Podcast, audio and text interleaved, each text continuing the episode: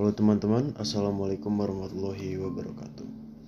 Pada hari ini saya ingin bercerita tentang kisah seorang raja, kesatria,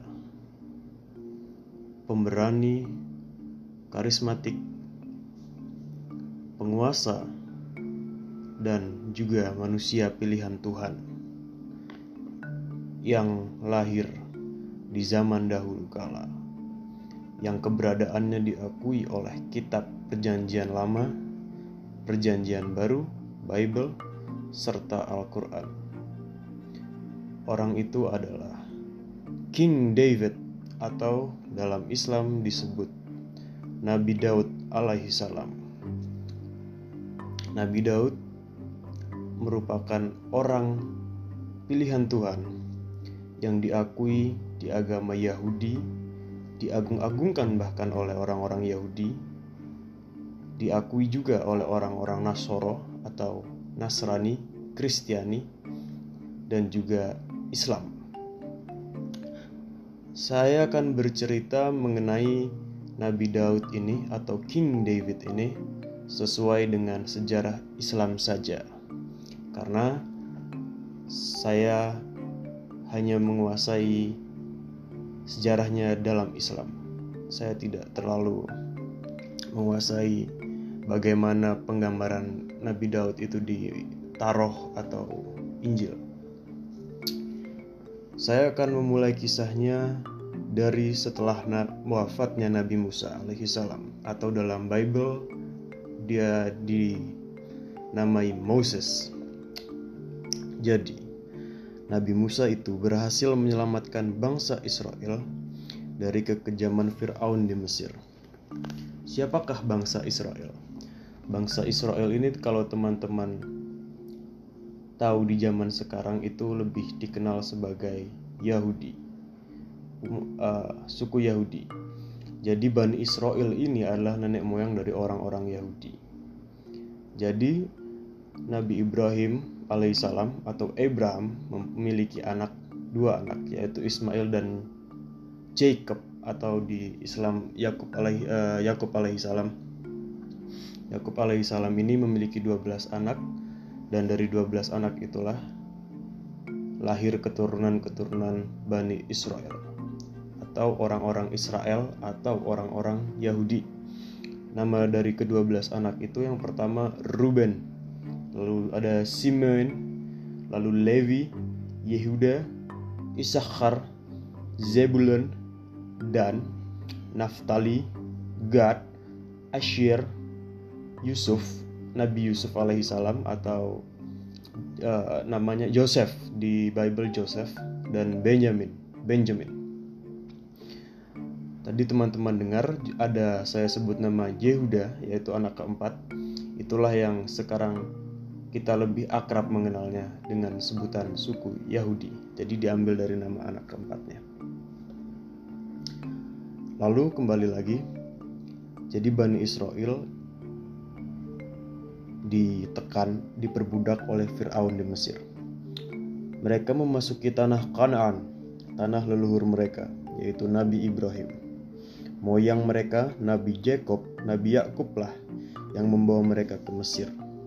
Setelah menikmati masa kejayaan pada masa Nabi Yusuf menjadi raja muda Mesir, mereka menjadi warga tertindas oleh Firaun setelah Yusuf wafat. Lalu Tuhan mengirim utusannya, yaitu Nabi Musa, untuk membebaskan mereka dari penindasan di Mesir. Musa itu adalah seorang pemimpin yang cerdas, kuat, keras, dan tegas. Karenanya, ia ditakuti oleh bangsa yang keras kepala dan suka membangkang itu pula, yaitu Bani Israel. Jadi Bani Israel ini di Islam itu digambarkan sebagai bani yang keras kepala, bebal, suka membantah dan membangkang, uh, lalai dan kufur. Ya mereka bebel, keras kepala jadi kalau kita benar-benar belajar sejarah, emang bangsa-bangsa Yahudi itu terkenal sebagai orang yang apa ya, tidak disukai lah. Jadi waktu Perang Dunia II saat Hitler membantai Yahudi, jika kita benar-benar belajar sejarah, kita kita akan mengerti mengapa Hitler sangat membenci orang-orang Yahudi.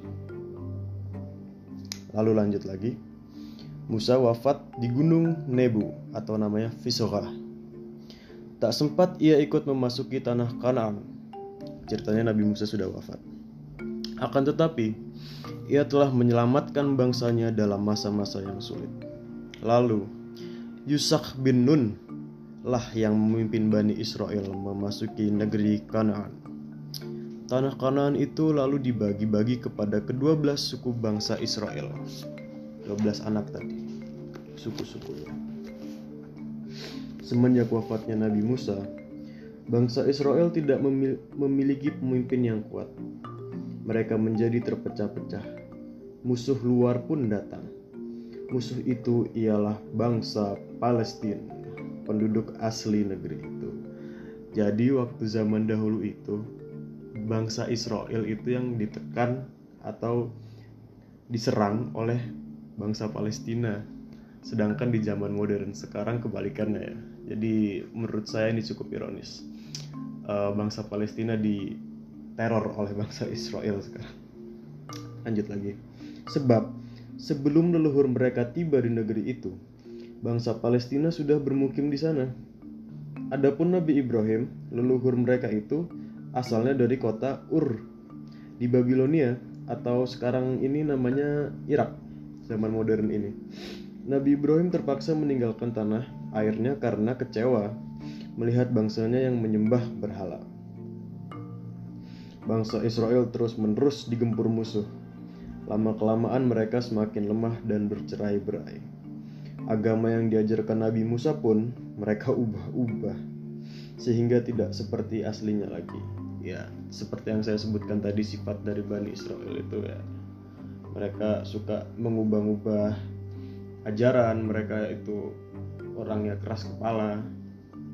Dan mereka dikisahkan juga hobi bunuh nabi suka membunuh utusan Allah suka mem... jadi ada nabi yang nggak cocok turun ke mereka untuk mengajarkan ajaran Allah. Mereka nggak suka mereka langsung bunuh. Itu itulah barbarismenya orang-orang Yahudi orang-orang Bani Israel. Suatu kali terjadi pertempuran yang sangat seru. Bangsa Palestina bertumbuh besar-besar, peralatan perang mereka pun lebih hebat. Mereka datang menyerbu. Bangsa Israel mereka hancurkan. Peti keramat mereka yang bernama Taubut, tempat penyimpanan Taurat atau Torah, dirampas. Mungkin teman-teman yang sudah pernah lihat film Indiana Jones itu yang pertama judulnya The Raider of the Lost Ark itu ada tabut ini di dalam film itu. Jadi si Indiana Jones ini nyari tabut tabutnya orang-orang Yahudi. Dia kan seorang arkeolog gitu. Jadi dikisahkan itu di film itu tentang Ark Taurat. Ya, kembali lagi. Peti itu adalah peninggalan Nabi Musa.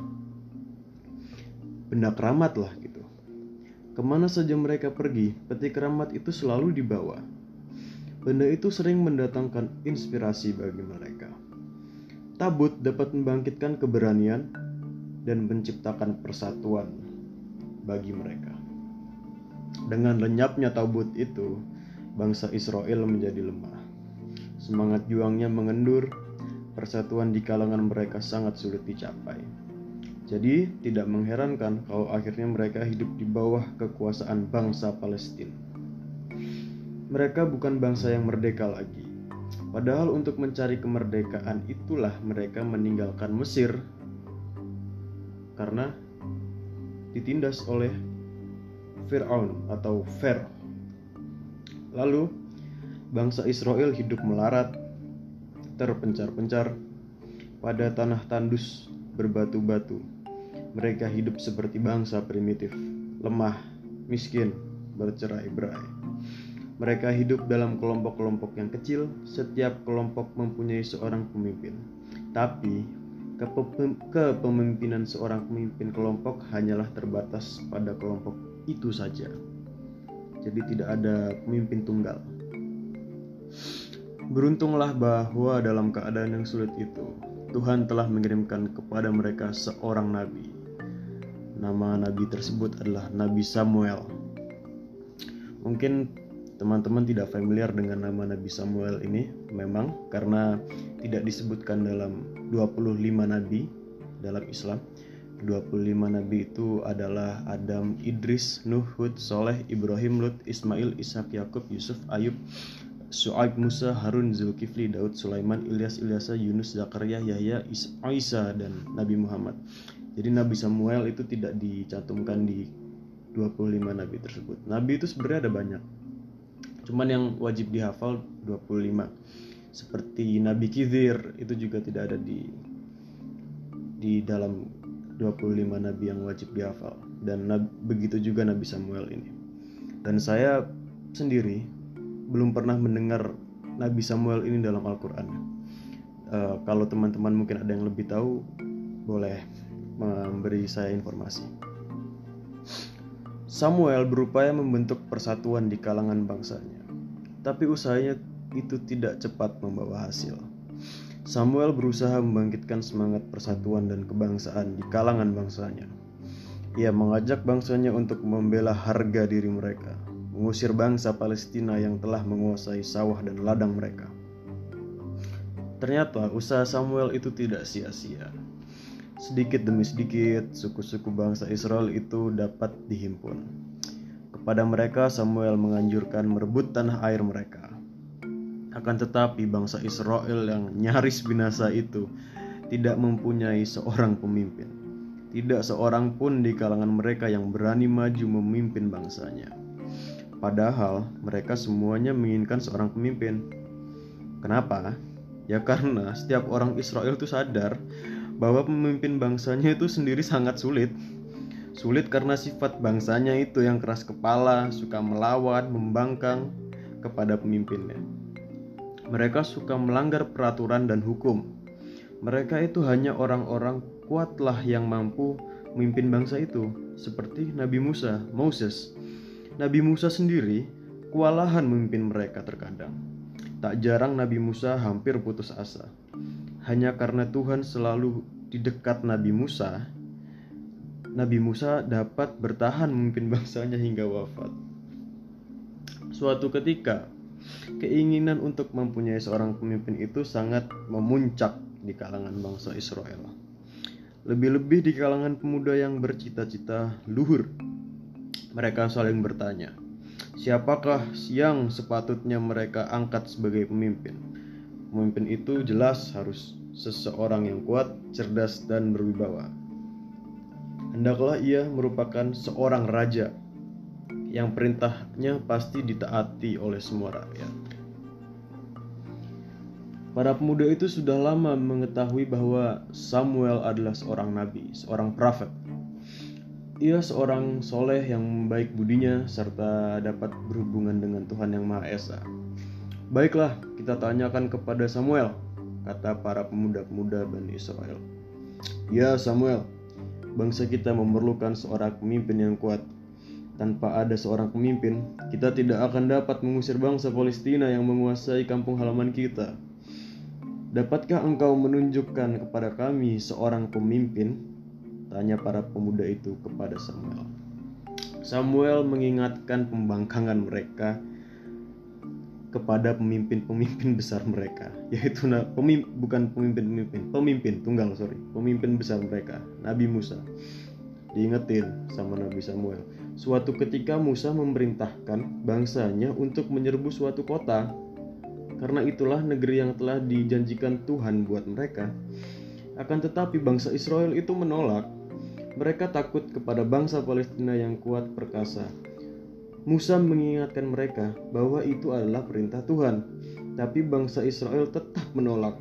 Demikianlah sampai wafatnya Musa tidak mengalami memasuki negeri Kanaan itu.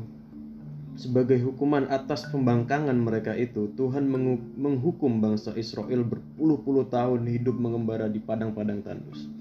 Akhirnya Yusak bin Nun berhasil mempersatukan mereka dan memimpinnya memasuki negeri Kanaan tadi. Mendengar keterangan Samuel itu, para pemudanya itu berkata, Tidak, kami tidak seperti generasi terdahulu. Kami akan patuh. Kami siap berjuang untuk mengusir penjajah. Kami, para pemuda tidak bisa berdiam diri melihat rumah kami diinjak-injak orang, menyaksikan sawah ladang kami menjadi milik orang lain. Oke, kalau sudah demikian, kehendak kalian, ya baiklah.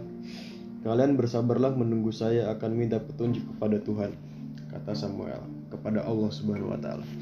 Semangat para pemuda itu membangkitkan semangat orang-orang tua pula. Para pemuka bangsa itu pada suatu hari bersepakat untuk mendatangi Samuel. Mereka ingin agar Samuel menunjuk salah seorang dari mereka untuk menjadi pemimpin.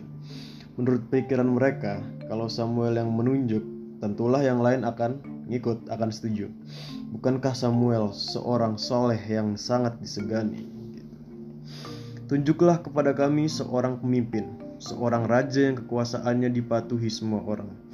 Kalau itu sudah ada, maka kami akan berperang mengusir penjajah. Kami akan menang karena kami akan berperang di jalan Allah. Kata salah seorang pemuda itu mewakili teman-temannya. Samuel yang kenal betul watak bangsanya, beberapa saat lamanya hanya berdiam diri. Ia mengingat bagaimana bangsanya menolak berperang di bawah perintah Nabi Moses, Nabi Musa dahulu. Seperti kepada para pemuda mendatanginya, Samuel berkata kepada para pemuka itu, "Saya khawatir kelak kalau tiba saatnya kamu sekalian disuruh berperang, kamu tidak akan mau berperang," kata Samuel. "Hei, bagaimana mungkin? Mengapa kami tidak mau berperang? Bukankah kami telah diusir dari rumah-rumah kami?" Bukankah kami telah dipisahkan dari anak-anak kami? Percayalah, kami akan maju berperang. Kami tidak akan getar. Kampung halaman akan kita rebut kembali. Kami hanya minta seseorang pemimpin yang kuat, pemimpin yang pintar, berani dan berwibawa.